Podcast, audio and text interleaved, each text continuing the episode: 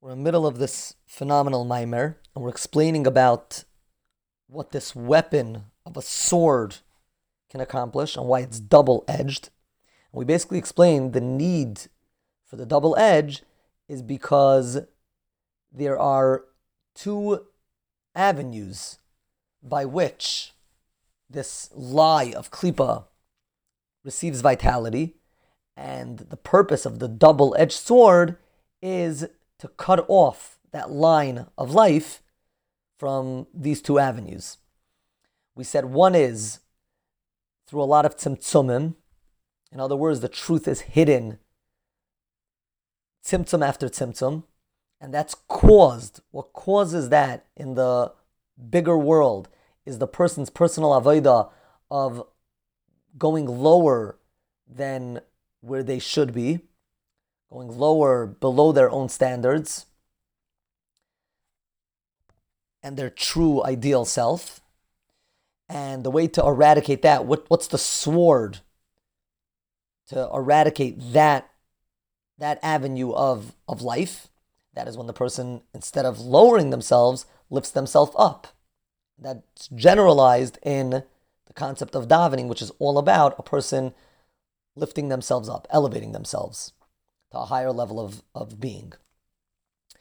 Then there's another way by which klipa and the lie are, are believed and can exist, and that is when things are overgeneralized.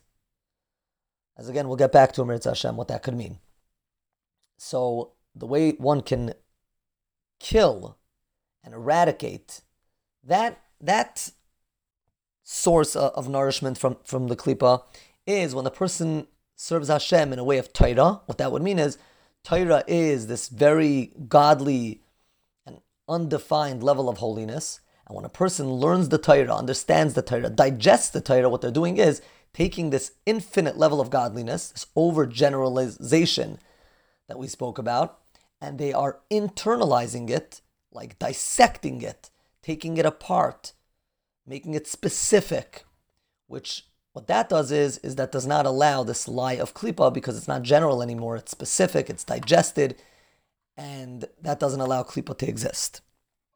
We're holding now in the middle of that paragraph. The Zehu cherev do havaya. The cherev is yud ke vavke. The beza ifanim b'nikas klipas nichras malide havaya davke. Both ways of the klipa getting its vitality are cut off through understanding havaya, what Yud Ke Vav Ke represents. We know that the the way that klipa gets its uh, gets its chayas from the makif again from the undefined and the all inclusive is through avaya. How do we know that? Because it says im tagbi kanesher If the klipa will lift itself up like an eagle, in other words, again, go to this very high level of godliness this level that, so to speak, doesn't see difference and doesn't care about difference. So Hashem says, I will lower it. In other words, Hashem says, I will battle it. I won't allow it to receive its vitality. And the second way that Klippa exists is because of the, the hiding of godliness. Obviously, Havaya can eradicate that. Why Elikim represents how godliness is hidden and not recognizable. Havaya represents where godliness is revealed. So obviously, when godliness is revealed, it's the opposite of hidden, and therefore klipa can't exist. Gufa ein ze mibechinas aleph lamed hey ela or this is referring to the first three letters of the name Elikim. Remember, Elikim is with the hey. So says the Rebbe that we're not talking about those three letters which Ela means these, you can point at. Those are the the the the better part of Elikim, or the part of Elikim that is that is revealed, not that part of Elikim that represents concealment. Yam. So you have in Elikim, you have two words. You have Ela, Yam, which means these, as in what's revealed, is Yam is hidden in the in the sea. And that's what we're referring to when we talk about godliness being concealed. We're referring to the Yam,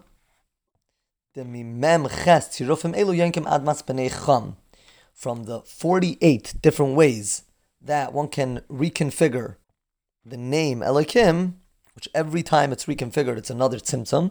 So again, from all these tzimtzumim, you have b'nei chum, which represents negativity, and chum is also 48. That's all Elohim. Obviously,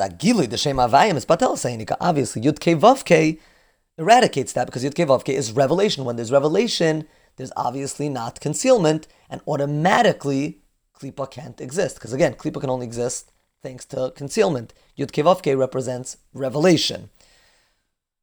That's why the cherev, the sword that's responsible to kill these negative forces, is Havaya. V'zeu cherev da Havaya.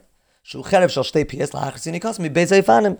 So again, this is this double-edged sword that doesn't allow Klippa to, to exist and receive vitality in any way, shape, or form. And again, in Avodah, what that would mean is Avodah, Avodah the Torah, Avodah the Tefillah. This is again the two ways of Avodah, either by internally internalizing those abstract things, which is the Avodah of Torah, or elevating oneself, which is Tefillah. There's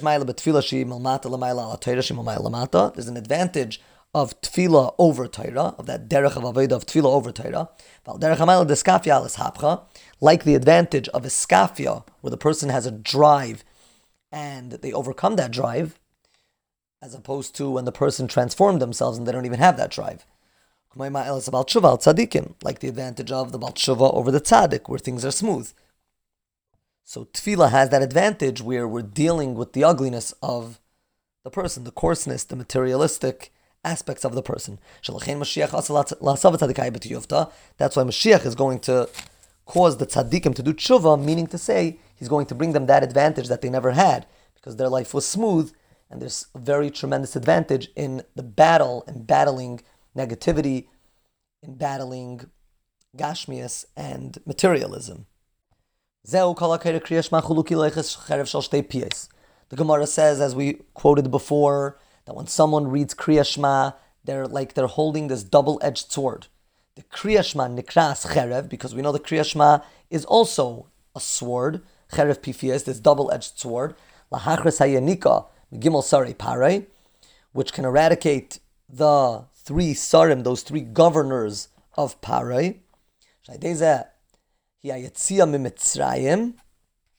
And when we get rid of who's blocking us we leave our limitations, we leave Mitzrayim, that's why at the end of Kriyashma, we say, I am Hashem Asher Eretz Mitzrayim Gaimer, that took you out of Egypt, because through Kriyashma, through realizing Hashem's oneness, which is Havaya Echad, that oneness automatically, automatically we eradicate the Klipa. And once again, then we leave our limitations, we leave Mitzrayim. Sif Hey. Let's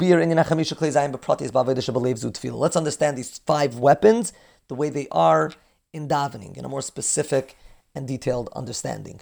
The sword is the psuke de zimra part of davening.